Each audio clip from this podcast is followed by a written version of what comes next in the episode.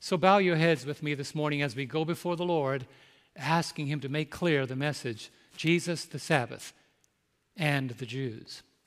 Loving Father in heaven, what a blessing it is to be able to open your word, to look into its pages, and recognize that our contribution is like the dot at the end of a sentence.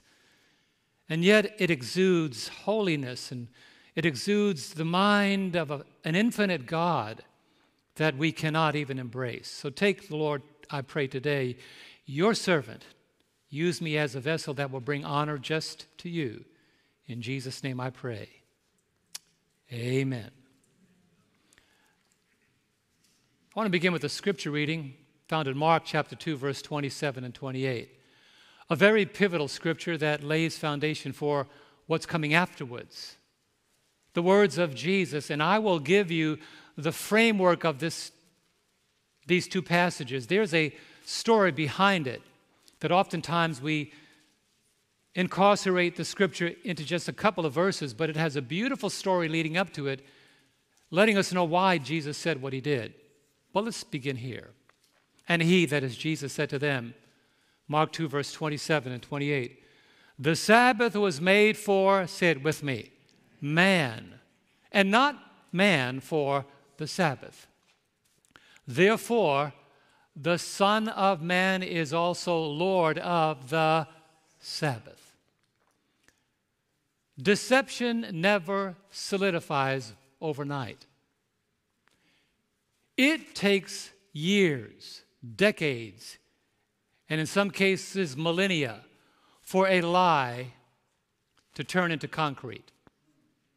Deception never solidifies overnight. It has taken Satan nearly 6,000 years to build a resume of lies against the validity and the immutability of God's Sabbath. I addressed some of these in prior sermons. I addressed many of the popular theories created to ignore the Sabbath. I did a sermon called The Change of the Sabbath, in which I address issues such as when people say the Sabbath was ended at crucifixion, that is addressed in my sermon. There's the date I preached it. You can go to my webpage, johnlomacang.com, or come right here to tvsdac.org, and you can find that sermon the change of the Sabbath. I addressed in that very same sermon the idea that the Sabbath was only for the Jews. It's in that sermon. So this topic is so broad and so so encompassing that you can't just preach one sermon and cover it all. It's like trying to preach a sermon about love. It's a never-ending attempt. Also, in covering this, I covered the Sunday controversy. In this sermon, I address all of the texts in the New Testament that deal with the first day of the week, seeing if we could find in any one of these 12 verses any authority for the change of the Sabbath. Very informative, very scriptural. The Sunday controversy. Why the Sunday controversy? Because in the solidifying of the concrete of lies that Satan has formed over the course of nearly 6,000 years, he has been intensely creative in coming up with things that even on your best and wisest day, you may say, Where did that come from? And so I address, Where did that come from? That Sunday is the new day of worship in the sermon, The Sunday Controversy. Then, in the sermon entitled Protestants Speak, I address what Protestant leaders say in support of the Sabbath, verifying that the Sabbath was not scripturally changed, but how the change was made.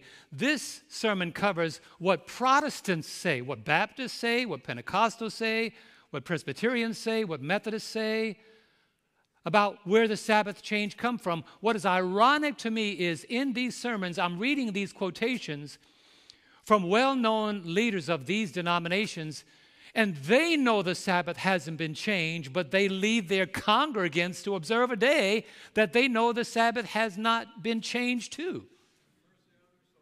They say the Sabbath hasn't been changed. So the sermon addresses that.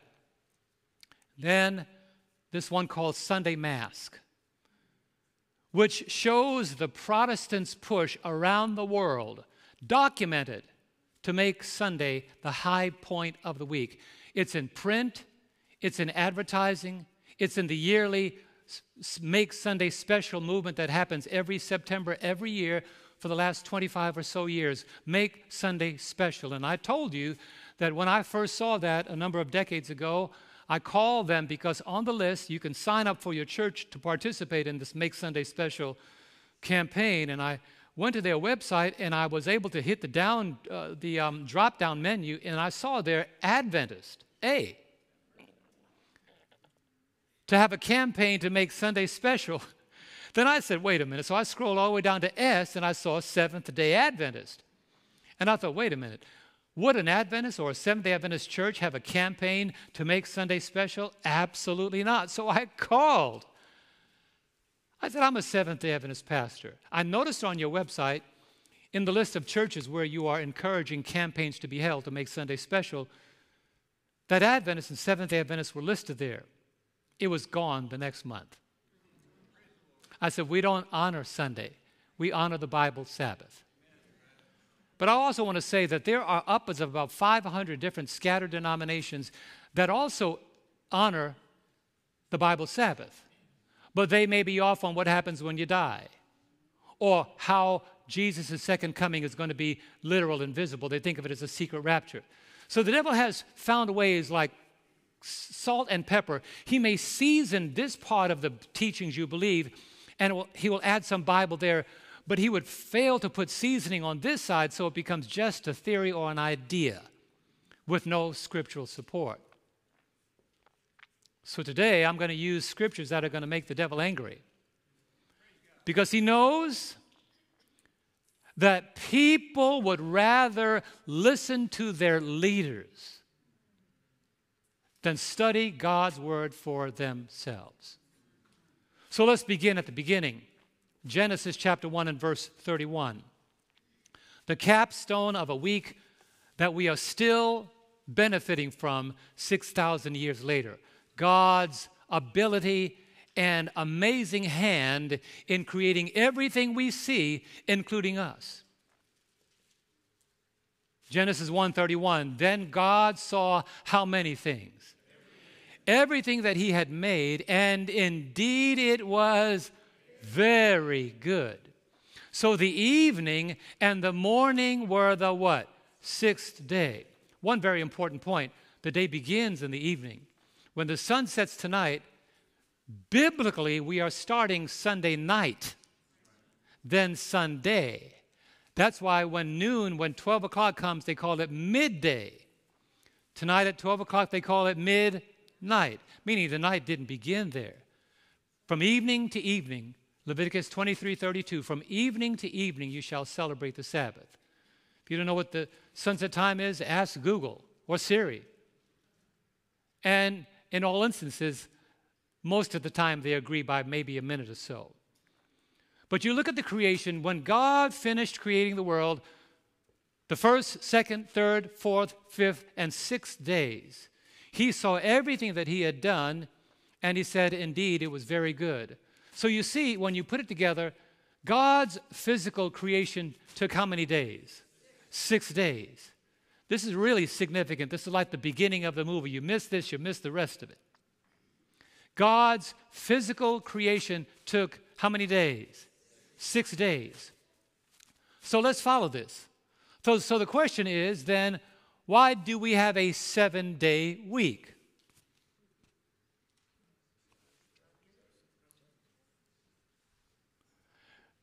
God's physical creation took place on the first six days? The answer to the question, why do we have a seven day week, is this God's spiritual creation took how many days? One day.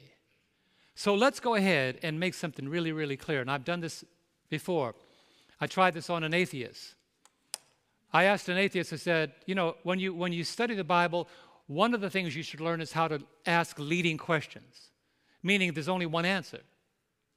Like, for example, what, what is, what's today? What day is today? What is the name of today? Saturday. Saturday. Okay, only one answer.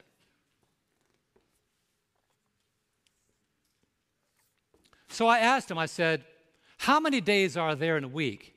He said, Seven.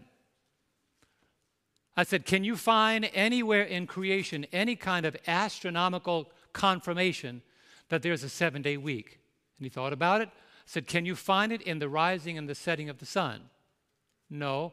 How long does that take? About 24 hours. Can you find it in the cadence of the seasons? Some, summer, fall, winter, spring. No, that's simply the cadence of the year. Can you find it in the 12 months of the year, from January to December? No. Can you find it in the cycles of the moon, from a quarter to a half to three quarters, so on and so forth, full, back, down, the other way, eight cycles of the moon within the period of 30 days? No. I said to him, Where is the only place you can find a seven day week? He didn't have the answer.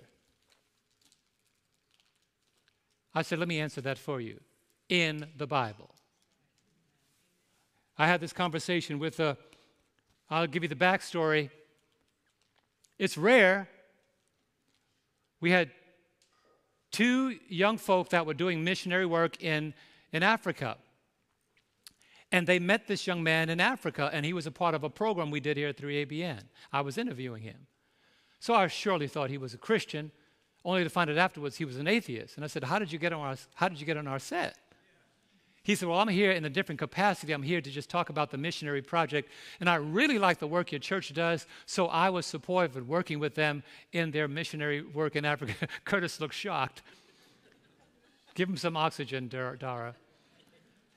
But I met him again at ASI because he was also there. And I sat down and had lunch with him for two days. And it's very interesting. So I said, Let me spend some time with you. And those were the questions I asked him, among others, the next day. And at the end of our two days, maybe about an hour or so each day, he came to me and he said, I just want to thank you for the time you spent with me for the first time in my adult life. I think you've given me pause to think that there is a God. He said, That weak thing really, that, that caught me. Because there's no, uh, there, uh, he said, there is a seven day week, but there's no place that's found other than in the Bible. And I believe in a seven day week. And I said to him, So why don't you believe in God? So you see, right off the bat, the Sabbath was created in a perfect environment. What kind of environment? Perfect environment. It was the capstone, the capstone of God's ability to create. So, watch this. We're going to go through this in detail. We're going to really undress this topic. If the Sabbath is done away and deleted and no longer relevant, then we have just reduced our workload to just six day weeks. So, like we do at 3ABN, you work four days, you get one day off, you're back to work. Don't get two days off. If you believe the Sabbath is done away with, you only get one day off, and you're back to work the day after that. There is no other reason, there is no other functioning purpose for the last day of the week other than what the Bible says. Let the Bible speak for itself. Could you try again? Sorry, Siri, I did that very well. It's funny, Siri said, I didn't get that. Could you try again? I'll repeat myself in a moment. Genesis 2, verses 1 to 3. Here is the record Thus the heavens and the earth and all the host of them were, what's the next word? Finished. And on the seventh day, God ended his work which he had done. And he rested on the seventh day from how much of his work? All his work which he had done.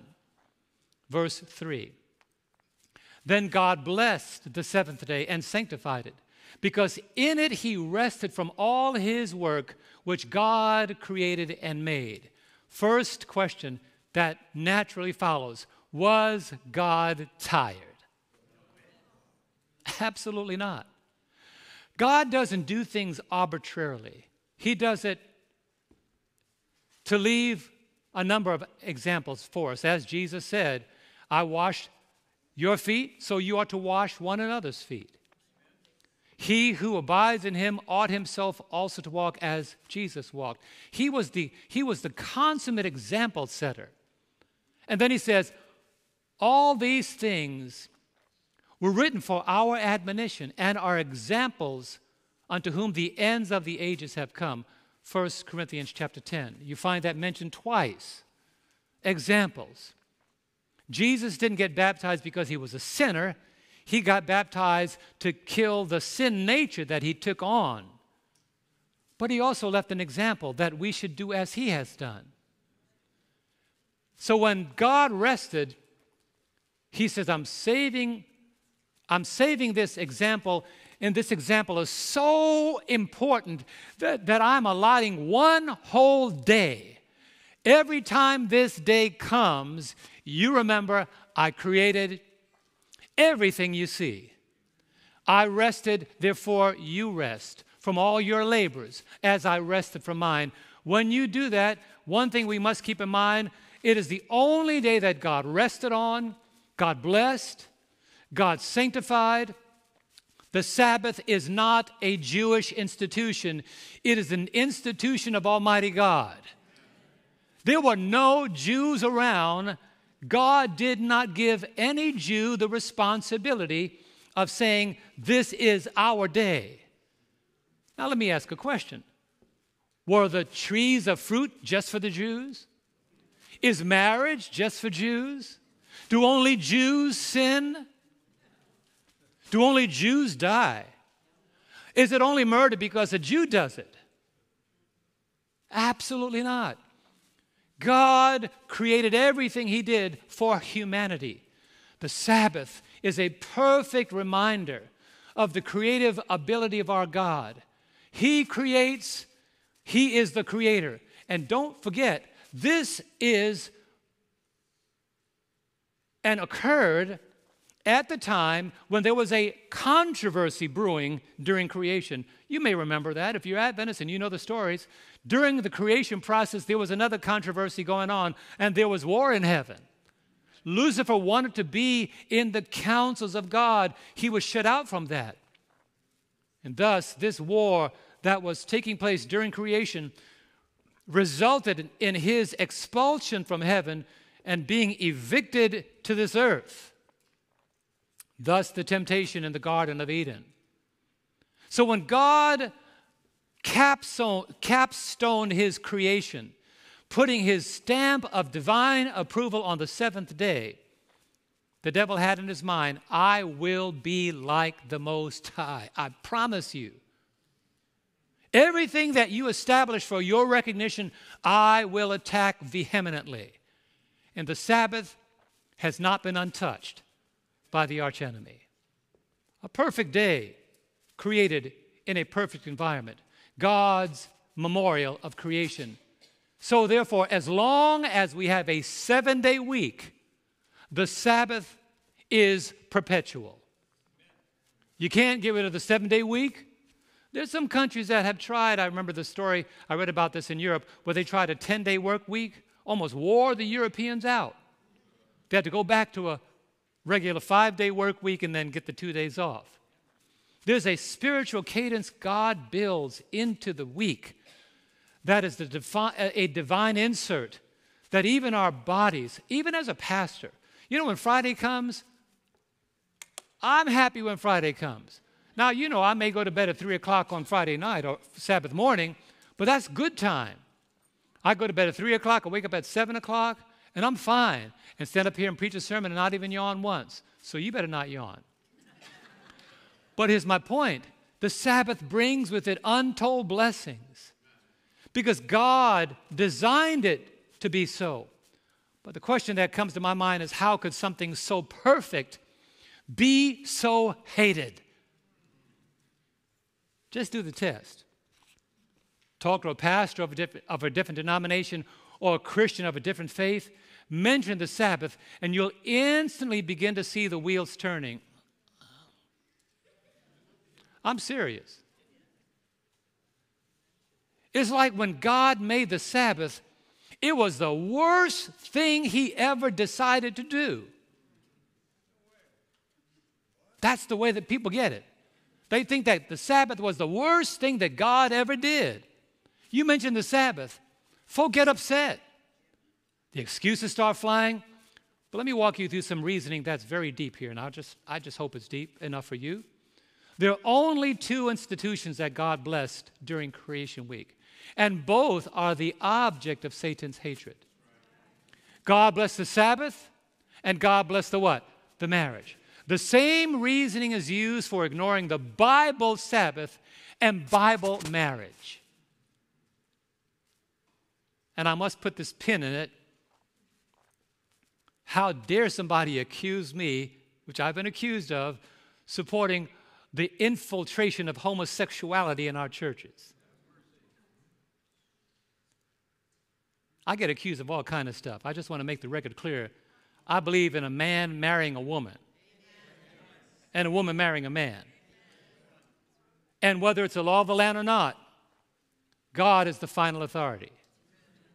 But let's look at these two distortions. Instead of keeping God's seventh day Sabbath, countless Christians say, as long as we love the Lord, that's all that matters. Have you heard that before? So they, you know what they do? They pick the day they prefer. But watch how diabolical that is. Now, marriage distortion. Instead of honoring biblical marriage, man to woman, woman to man, men marry men, and women marry women, and they say the same thing. As long as we love each other, that's all that matters. And then they pick the gender they prefer. Now look at the devil. He's got one picking the day they prefer, another one picking the gender they prefer. Using the same strategy, Satan leads Christians to pick the day they prefer. He leads worldlings to pick the gender they prefer. The same act is used to justify Sunday worship as it is used to justify same sex marriage. And what is the argument? People pick what they prefer, not what God commands. And they cover it with smiles. I'm getting sick of that as I get older. So many people that I know personally, intimately, speak to them, talk to them. And with a smile, they say, Well, you know, I, I know what the Bible says about the Sabbath, but I love the Lord. I mean, I, I, mean, I do all this, I do all that. Let me tell you something. The Bible says, He that turneth his ear from hearing the law, even his prayer is an abomination. When you know and you do not do, God doesn't say you get a pass from obedience, and people smile and they put another coin into the, mach- in, into the machine of disobedience to keep their disobedience going, and they say, I just, I love the Lord, that's all that matters. That should be sufficient for same sex marriage. I love him, I love her, that's all that matters. Man love man, woman love woman. That does not fly in God's sight, and neither does the abrogation and the purposeful ignorance of a Sabbath. But let me put a pin in this. There are some people that take a while for that to sink in, and when they finally get it, they open their eyes and they say, Yes, Lord, you were right all along. And it's not my job to determine who's who. But sometimes it gets it kind of gets to sandpaper. When people prefer the way of death over God's way of life, and they try to justify it by saying, All that matters is I love the Lord. That's not all that matters. If you love me, keep my commandments. Good Adventists know that text. John 14, if you love me, there is something that love requires, not a mental assent or a verbal assent, but an action in your life. That's why today the spiritual fog that hovers over Christianity exists, because the word of man is preferred above the word of God. The Sabbath is not embraced as a blessing, but resisted as God's worst decision. Who could be behind that other than the enemy? That when you mention the Sabbath, people get uncomfortable. Oh, there they go again, the Sabbath. Somebody asked me once, why do you guys talk about the Sabbath so much? Isaiah 58, verse 12 They that shall be of thee shall build up the old waste places. They shall raise up the foundations of many generations. They shall be called repairers of the breach, restorers of paths to dwell. And it is my responsibility as a preacher of the gospel to tell you that your foundation is about to crumble. Repair the breach, restore the path, raise up the foundations of many generations, restore the paths to dwell in. And then in the very next verses, which I'll use later in my sermon, verses 13 and 14, what is God talking about restoring and repairing and, and rebuilding? The Sabbath. So we have a whole Christian world, millions of Christians all over the world singing beautiful songs. They wrap their disobedience in lovely music. God have mercy. But that's not new because Nebuchadnezzar wrapped his disobedience in lovely music on the plain of Dura. The evidence of Babylonian worship. I know what you say, Lord, but I rather bow down when the music is played at another altar.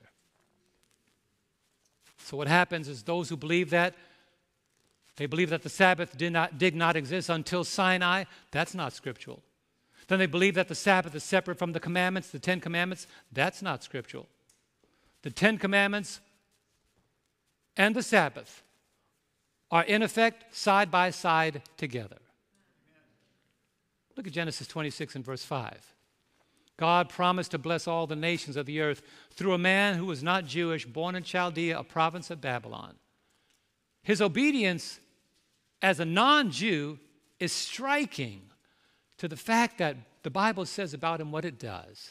Look at Genesis 26, verses 4 and 5. This wonderful promise. Oh, by the way, I needed to bring this up before I go to that. Forgot about it. And I did this intentionally to show you that we have a seven day week. All the things that God created, each of the days creation of the day and the night, creation of the firmament, the heavens, creation of the vegetation, the fruit trees, creation of the sun, moon, and stars on the fourth day, creation of the birds and the sea creatures. On the sixth day, creation of animals and humanity. And on the seventh day, the only red one, that's the only day that God created something spiritual. Thus, we have a seven day week. Praise God for a seven day week. But in the context of that, God made it very clear I'm not going to change that. There's nothing. By the way, all of this was done before sin entered the world.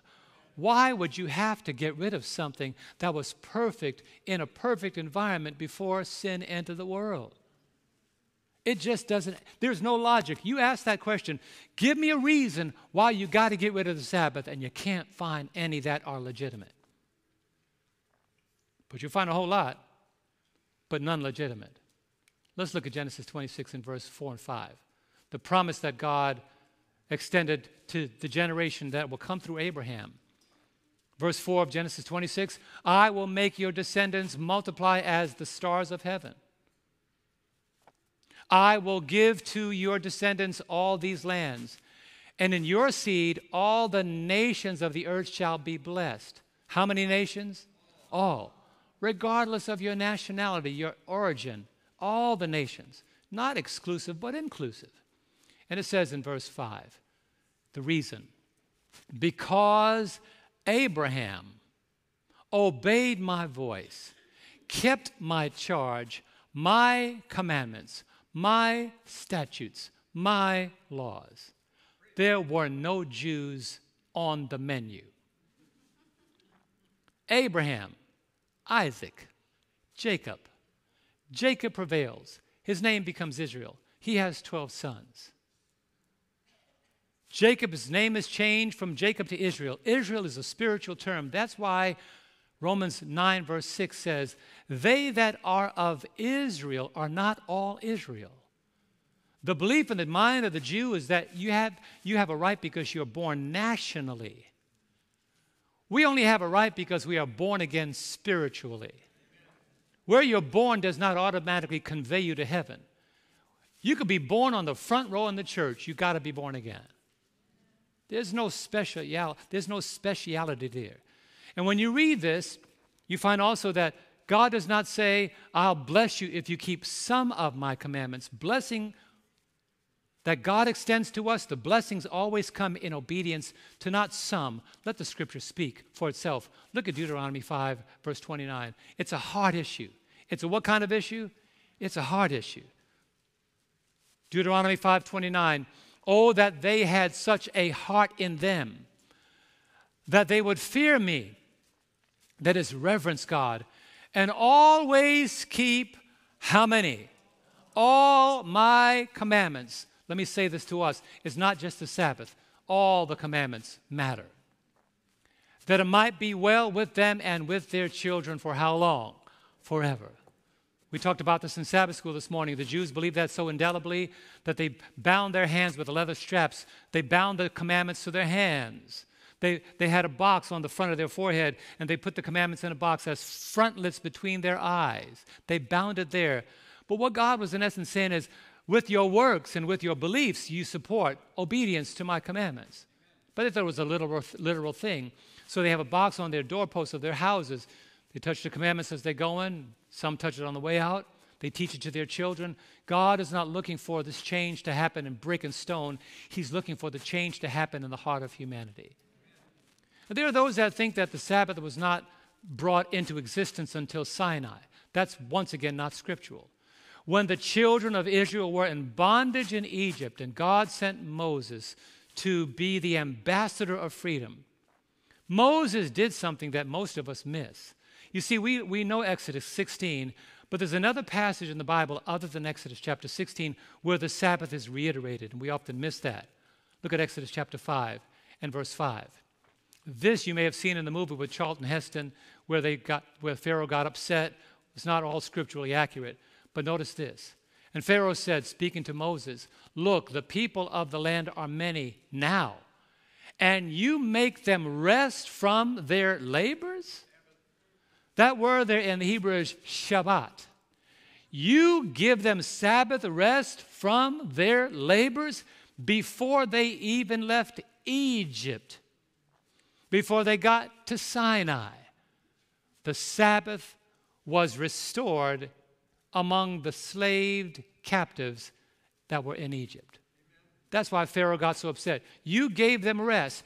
That's a passage that's hidden in the scriptures. They go, they go to Exodus 20, but they don't look at Exodus 16, and they definitely don't look at Exodus chapter 5. It's in the scriptures. And I reiterate as long as it's wrong to murder, to lie, to commit adultery, to steal, to misrepresent God, to take his name in vain, as long as all those things are wrong, the validity of the Sabbath will abide with them. They are not 10 suggestions. You don't put them together like a Rubik's Cube. They are one package. It's called in the Hebrew the 10 words, not the nine words and the one suggestion. I was reading an article from, a, from one of the very common websites where you know, all kinds of churches put all kinds of stuff on the internet. And by the way, because it's on the internet, don't believe that it's always right. Check it out by God's word. But they said the reason why we don't keep the Sabbath is because, well, the Sabbath is no longer relevant. You know, it's just an it's an invitation. It's an invitation. It's not a command. So they said there are nine commandments and one invitation. And I wanted to read my Bible and say, I never saw, and God wrote these nine, invita- nine commandments and one invitation on two tables of stone. It's Ten Commandments. And it's the only one that has the word remember. It's just like the devil. For God to say remember and the devil say forget. So let's look at the exercise very quickly. You will not get a pastor on this planet to disagree with, with uh, the wise man Solomon when he says, Remember now the Creator in the days of thy youth. There's not a pastor that would disagree that young people don't need to know Jesus. Am I right? What pastor in what church would you say would say, No, young folk don't need to know Jesus? There would not be a clergy on the planet that will agree with the fact that young people don't need to know Jesus. Then we go to Luke, that very short verse. Remember Lot's wife. Once again, there's not a clergy that will disagree with that. What's the lesson in Lot's wife when God says, go forward? Don't look, don't look back. Nobody would disagree. Solomon said one, Dr. Luke said the other. Now, watch this.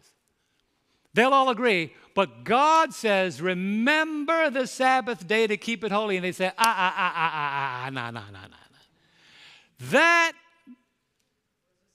is not what I am going to do. They don't even consider the source. God said it, but I'm not do I will do what Solomon said. I'll do what Dr. Luke says. That's why I tell you today there's a different spirit operating in the lives of those who respond to the Sabbath that way. There's a different spirit responding in the lives of those. There's a different spirit active when the commandments of God, when His Sabbath is something you don't even want to consider observing. And He says, the seventh day is the Sabbath of the Lord your God. The question is, no, that's not my God, so I'm going to pick a day that best identifies the God I want to worship.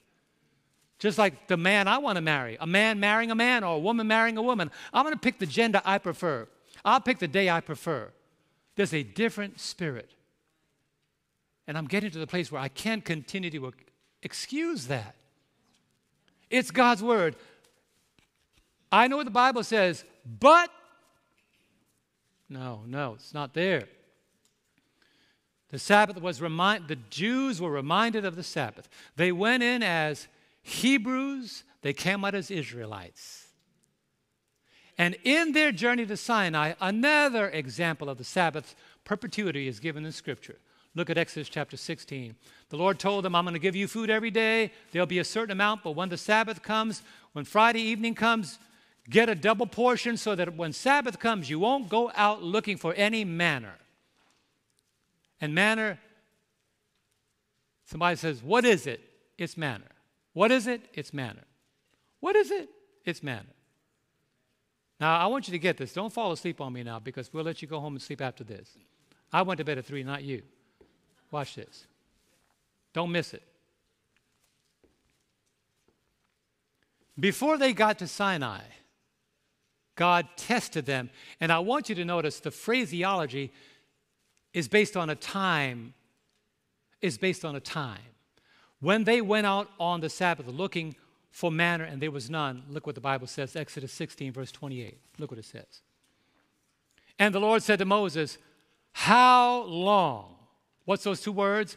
How long do you refuse to keep my commandments and my laws? What does that say? How long? So if I just told you, if I didn't tell you to do something yet, I can't ask you how long. If you didn't know about it, I can ask you how long. But if you've known about it and you persistently refuse to honor it, then and only then can I ask you, how long do you, what's the next word? Refuse to keep my commandments and my laws. Verse 29 See, for the Lord has given you the Sabbath. Therefore, he gives what? He gives you on the sixth day bread for two days. Let every man remain in his place. Let no one go out of his place on the seventh day. Same thing applies today. If you live locally, if you live in the community here, you shouldn't be going to a restaurant on the Sabbath. You live right around the neighborhood. Go home. Let, be, let by your example be seen that you honor the Sabbath and you're not needlessly putting your neighbor, your, your manservant or your maidservant to labor when God has given you a day to prepare for the Sabbath. Sabbath preparation is necessary. If you haven't made food, go home and have a sandwich. But don't, by your example in the community, cause somebody else to violate the very Sabbath. You are to be an example. People go bowling on the Sabbath. Adventists. I just heard recently some church members went bowling on the Sabbath. Bowling on the Sabbath. And they say, We keep the Sabbath. No, you keep yourself from keeping the Sabbath. Now, I know you can put a list together of all the things you should and should not do, but it should be very simple. Whatever does not glorify God and uplift Jesus should not be participated in. Now, you might say, well, what about the newspaper? You, could, you, you, need to, you need some bad news on the Sabbath? Do you really? You need bad news on the Sabbath? Do you need to read your you need to know how much money you owe on the Sabbath? Put your mail aside. Wait till the sunset. You need to, you need to get that collection notice on the Sabbath? The car going to be repossessed? You need to let that mess up your Sabbath? No, put all that stuff. When God says, it's like when you go out to dinner with your wife or your husband on your anniversary. Are you going to take a stack of mail to the restaurant with you? Huh? No. I bet you your wife or husband say, What is that? It's our mail, honey. We're going to go through our mail at this special dinner. Ladies, come on, say. it's not going to happen. So, where are we going today? Honey, I got a date with the guys. I know it's our anniversary, but we got this tournament today. I got a date with the guys. Let's celebrate our anniversary tomorrow.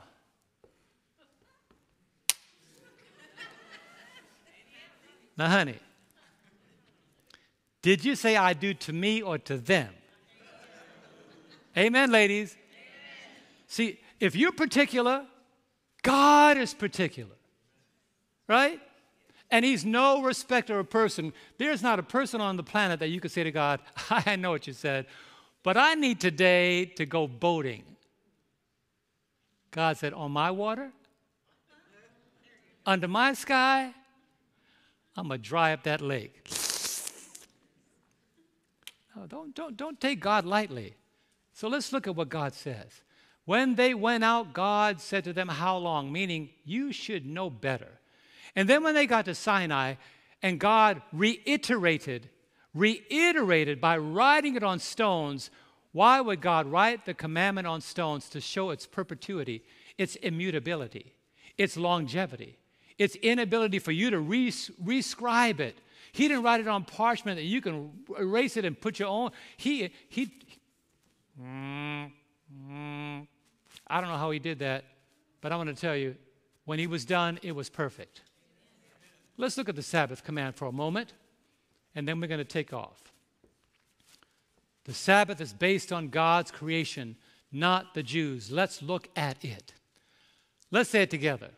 Remember the Sabbath day to keep it holy. Six days you shall labor and do all your work.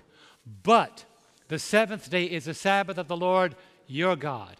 In it you shall do no work, you, nor your son, nor your daughter nor your male servant, nor your female servant, nor your cattle, nor your stranger who is within your gates. Why? Look at the connection right back to the last day of the week, right back to the last day of creation. For in six days the Lord made the heavens and the earth, the sea, and all that is in them, and rested the what? Seventh day. Therefore the Lord blessed the Sabbath day and did what? Hallowed it. He connects this at Sinai. Here, folk that were there were not at Sinai. God said to these Israelites, I'm going to make you my, you're going to be my Federal Express. You're going to be my UPS. You're going to take the mail, the message all over the world. I need you to understand what you need to communicate with the other nations. When they failed to communicate it to the other nations, as Acts chapter 13 says, it was necessary that the, the light of God be given to you first, and that you be a light unto the Gentiles. But seeing you judge yourselves unworthy of everlasting life, Paul said, Lo, we turn to the Gentiles. For God has, God has ordained you to be a light to the Gentiles, that you should be for salvation unto the ends of the earth. God did not call the Jews to observe what other per- people didn't have to observe. God didn't say, These commandments, you, could, you can't do this, but everybody else could do this except you. No. They were to be the depositors of truth, to communicate what was clear for all of humanity, because every one of us is blessed by the creation of God. Every one of us. And then people say, well, you know, the reason why we don't keep the Sabbath is because it's a part of the 640 laws. No, let the Bible speak. Look at Deuteronomy 5 and verse 22. This is the reiteration of the commandments in, Acts chapter, in Exodus chapter 20. This is reiterated to the children that grew up now to be adults. They were young when they came out of Egypt. They did not understand. Now, under the leadership of Joshua, this is reiterated again, reiterated again. Notice the words of God. And he makes it clear that there are only 10. These words the Lord spoke to all your assembly in the midst, in the mountain from the midst of the fire the cloud and the thick darkness with a what kind of voice? loud voice, and said together. He added no more. And he wrote them on two tablets of stone and gave them to me. Just last year, I did a sermon called God's Blessed Day. You can find it on 3ABN Plus. God's Blessed Day in my last evangelistic series in Pleasant Hill, California. In that sermon, I outlined the difference between the ceremonial Sabbaths and the creation Sabbath, between all the feasts and the observances that were shadows of things to come. But the Sabbath was not a shadow. The, the, Sabbath, was an, the Sabbath was an affirmation, not a shadow. It was an affirmation. If sin never entered the world, the, the Sabbath at creation was not a shadow. It did not have any temporary nature with it. It is as eternal as the blessing of God and as God Himself. So, this idea that the Sabbath is being intended, that the Sabbath is being ignored today, it's not new.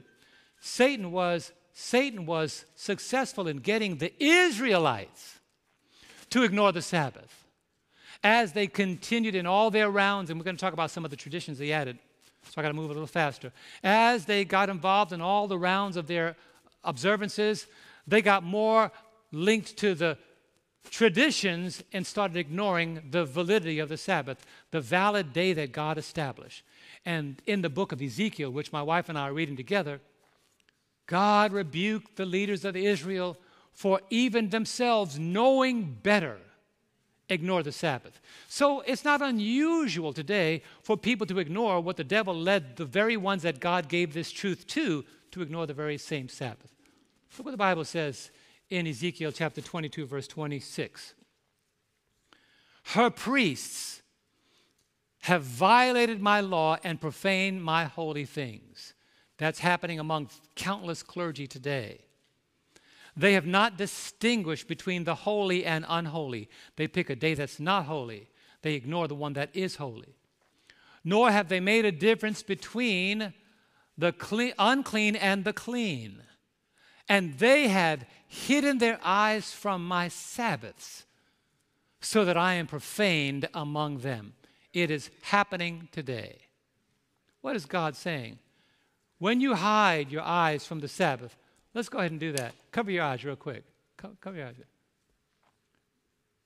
Did I disappear? No. You just hid your eyes from me. That's all. The Sabbath is the same way. People cover their eyes, they don't want to see it. They make excuses. If I don't see it, it's not there. One person said to me, Don't, don't tell me, don't tell me, don't tell me, because if you tell me, I'll be accountable. No, you just got accountable. Isn't that ridiculous? Ah, uh, don't say it. Okay, all right, sure. I was just, I was just, gonna, I was just going to tell you that the bridge is not no longer there. That's, but if you don't want me to tell you that, I won't tell you. Oh, the reasoning is, is, is insane. So let's look at three quick examples. Because by the time the sermon title, Jesus, the Sabbath, and the Jews, let's look at what the Jews did to make the Sabbath, in the minds of many today, the way they see it. Example number one, let's go to Matthew chapter 12. At that time, in the missionary work of Christ, Jesus went through the grain fields on the Sabbath. And his disciples were what? Hungry. And began to pluck heads of grain and to eat. And when the Pharisees saw it, they said to him, Look, your disciples are doing what is not lawful to do on the Sabbath. Who said it was not lawful, Jesus or the Pharisees? The Pharisees. Now, watch it. I'm going to I'm to lay a case here. This is what happens when I talk to other pastors about the Sabbath. They always use the words of the Jews against Jesus. Didn't Jesus and his disciples violate the Sabbath? What are you saying? If he did, you're lost. Isn't that right? If Jesus sinned, we are all lost. What did Jesus respond by saying? Look at verse 3 of Matthew 12. But he said to them, Have you not read what David did when he was hungry? He and those who were with him. What did David do? Luke brings us out. You see, the Pharisees had made rules and regulations that were out of harmony. And they believed, before I go to Luke chapter 6, they believed, this is, this is amazing. See, if the disciples were going through the field and they picked up grain, the Pharisees would have been okay with that. But for the fact that they plucked it, they said, ah, oh, they are harvesting. And when they rolled it in their hands, they said, they're winnowing. That's unlawful on the Sabbath. Put away your John Deere and stop going through the fields on the Sabbath. They said if it was on the ground, they picked it up. Oh, that's okay. But once they do this, once they eat it, once they pluck it, that's harvesting, that's winnowing. Look at this. They didn't know what they were doing, but they put all these regulations. And today, people accuse Adventists of being legalists. No, we're not.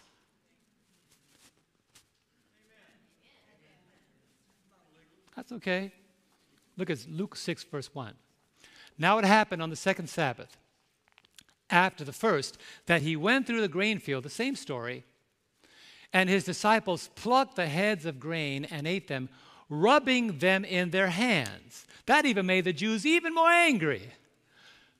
Look, they not only plucked it, harvested, but they're rubbing it in their hands. They're separating the shell from the actual grain. They are winnowing.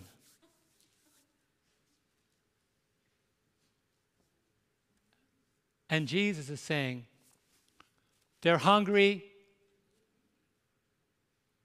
They're hungry.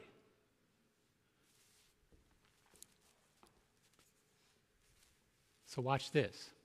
So, Jesus now pulls the rug out from under their misguided misapplication of the beauty of the Sabbath. And look what he does. Mark 2, verse 25 and 26. But he said to them, Have you never read what David did when he was in need and hungry? He and those with him how he went into the house of God in the days of Abiathar the high priest and ate the showbread, which is not lawful to eat except for the priests, and also gave some to those who were with him. And I told this story to my Sabbath school lesson, to my Sabbath school class very quickly. Let me make it very. David did not just neglect God's requirements and say, you know what, I don't care who's this bread. I don't care who this bread is for. I'm to get me some bread. That was not what David did.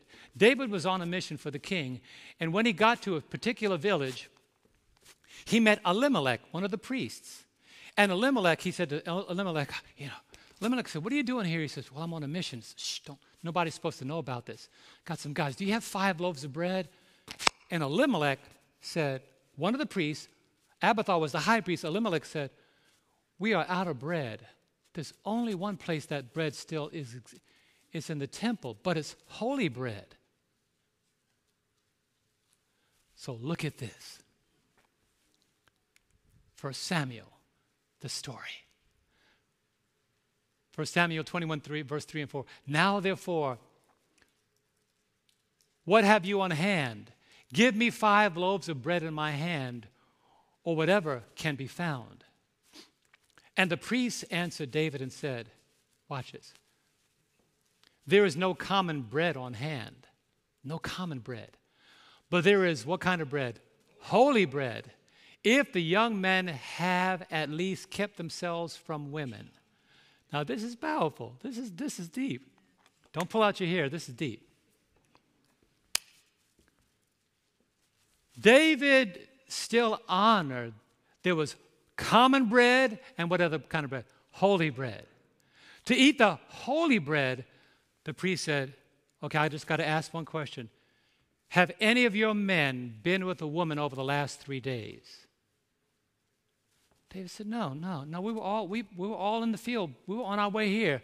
And the priest said, Okay, okay. Because you know, unclean folk can't eat holy things. And he gave him access to the showbread because they were hungry. David did not just rudely walk into the temple and snatch bread. I want to make it very clear. The issue here was hunger. The issue here was hunger. So, this is where This is where this passage comes from. You wonder, I looked behind the, I looked at the backdrop. This is where this passage was born. Matthew 12, verse 9 and 10. Look at this. Matthew 12, verse 9 and 10. I want to add one verse in there before we go to that. Psalm 37, verse 25. Remember the passage? David says, I have been young, and now I am old. I've never seen the righteous forsaken, nor their seed what? Begging bread. Because when they needed bread, God, did you get it? That's where that came from. When they needed bread, God provided bread. He said, I've never seen God forsake the righteous. Amen, somebody. Brethren, let me make it clear the Sabbath is the best time to alleviate the sufferings. If you've got neighbors, here's the if you've got neighbors that you know can't help themselves, help your neighbor.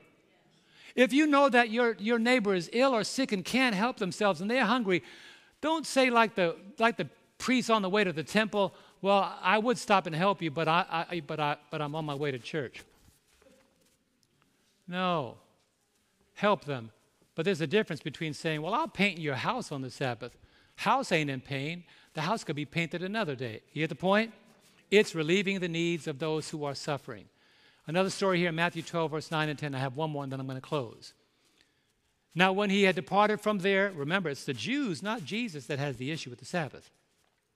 He went into their village, and behold, there was a man who had a withered hand.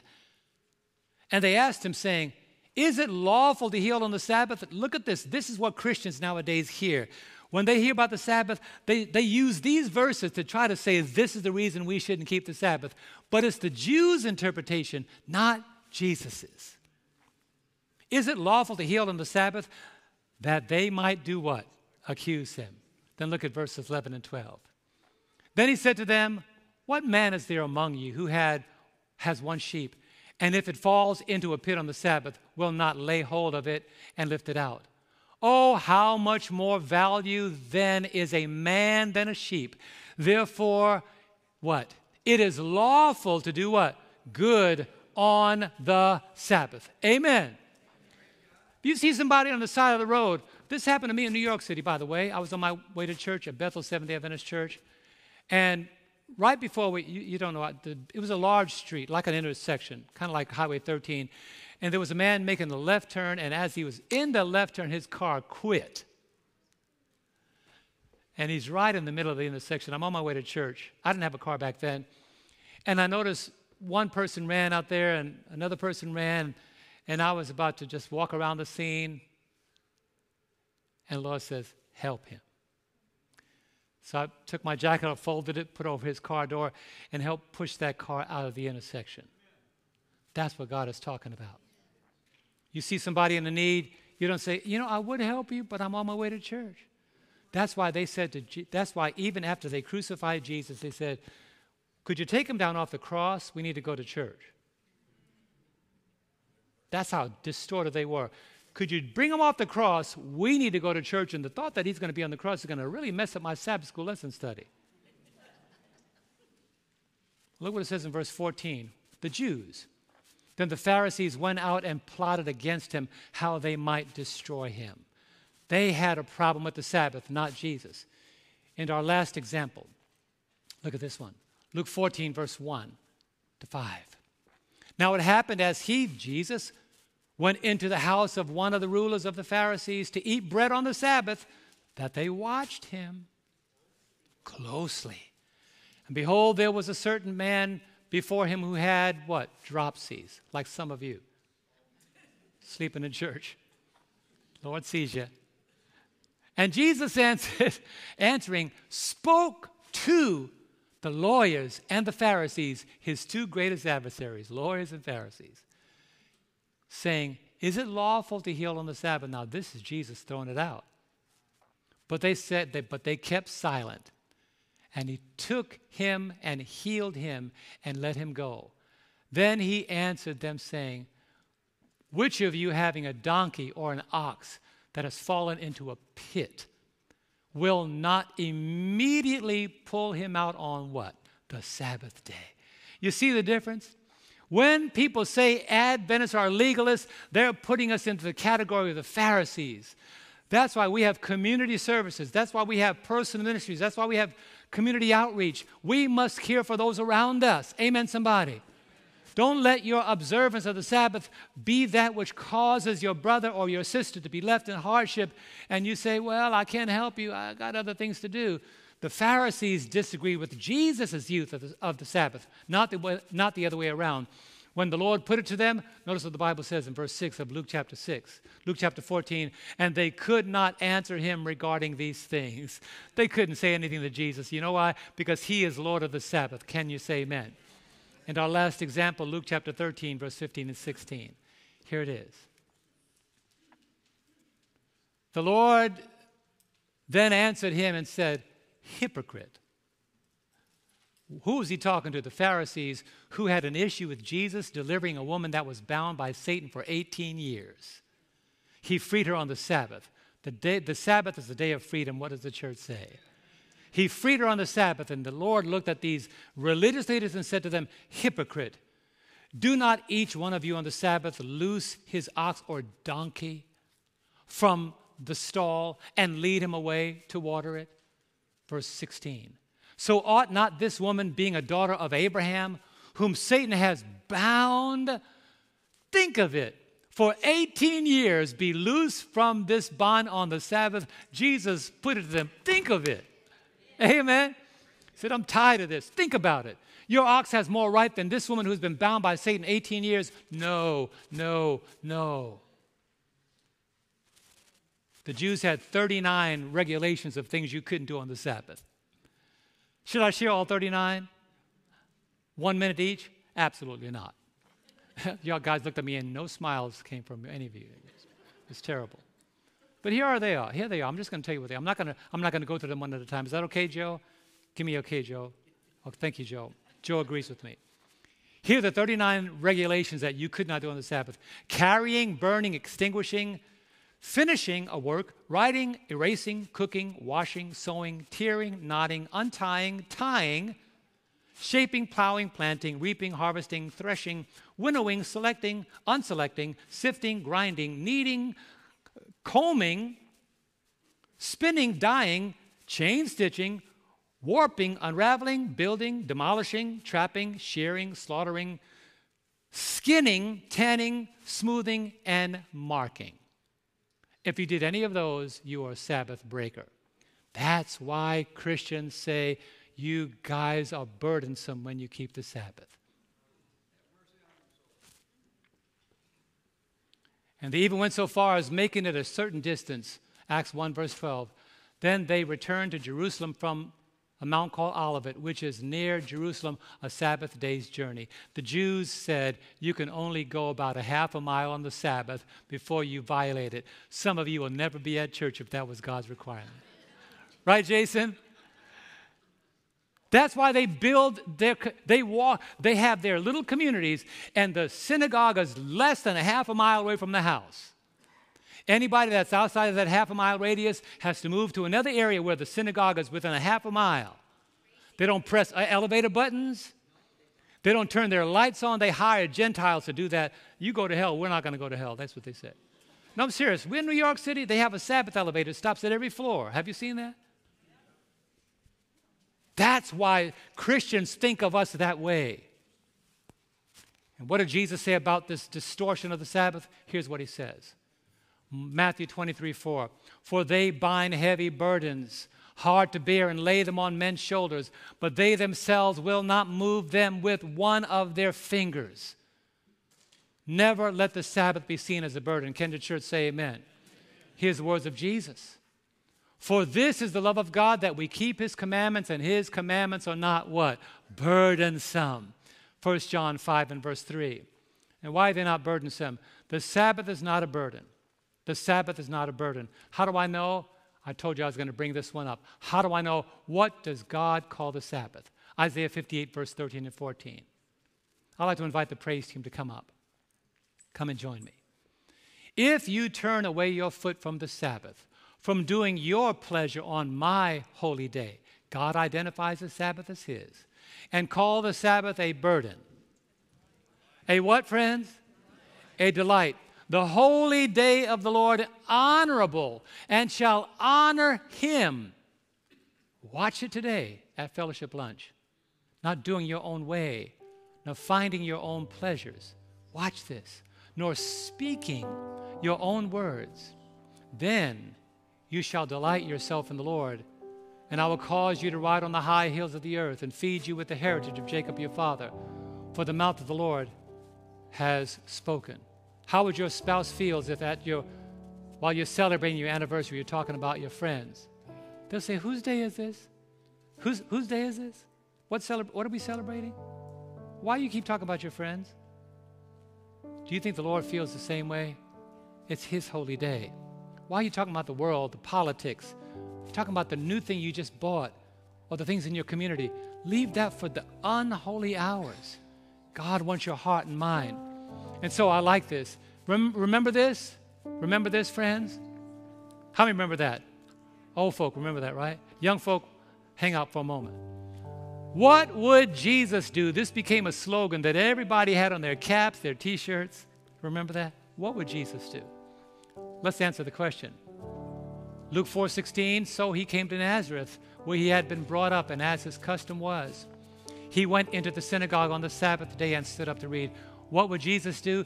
Jesus would keep the Sabbath. Come on, say amen. You can't be lost if you do what Jesus did. I guarantee it. If you want to be saved, just use Christ as your example, and you will not be left out of the kingdom.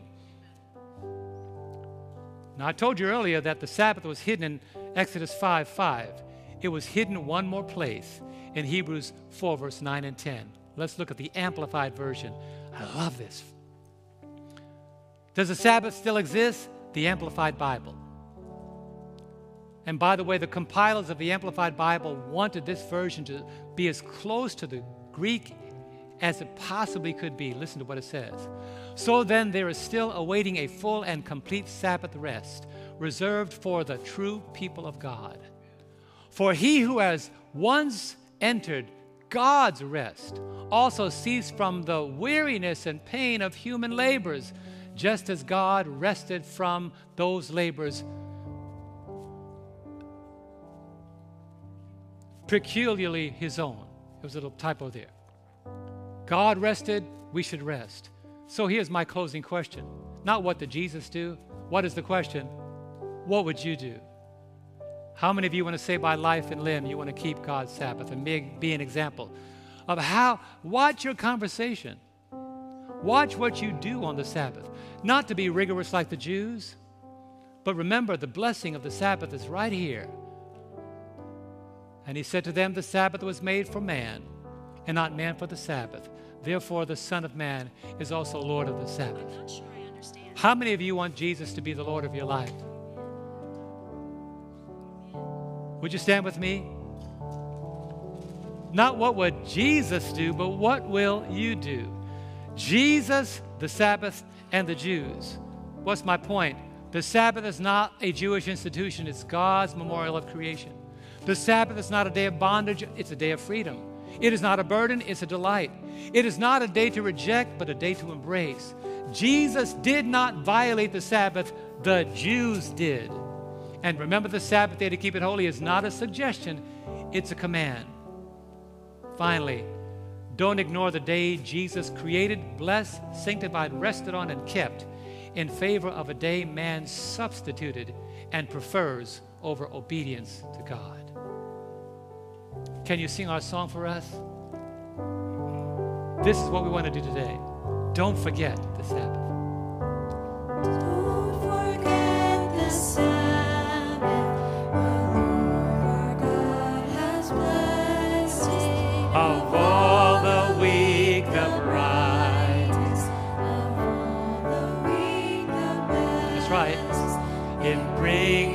Repose from labor. It tells of joy divine. Its beams of light descending with Heavenly beauty shine. Now, just before, welcome, welcome, ever welcome, blessed. That's right, once again, welcome, welcome,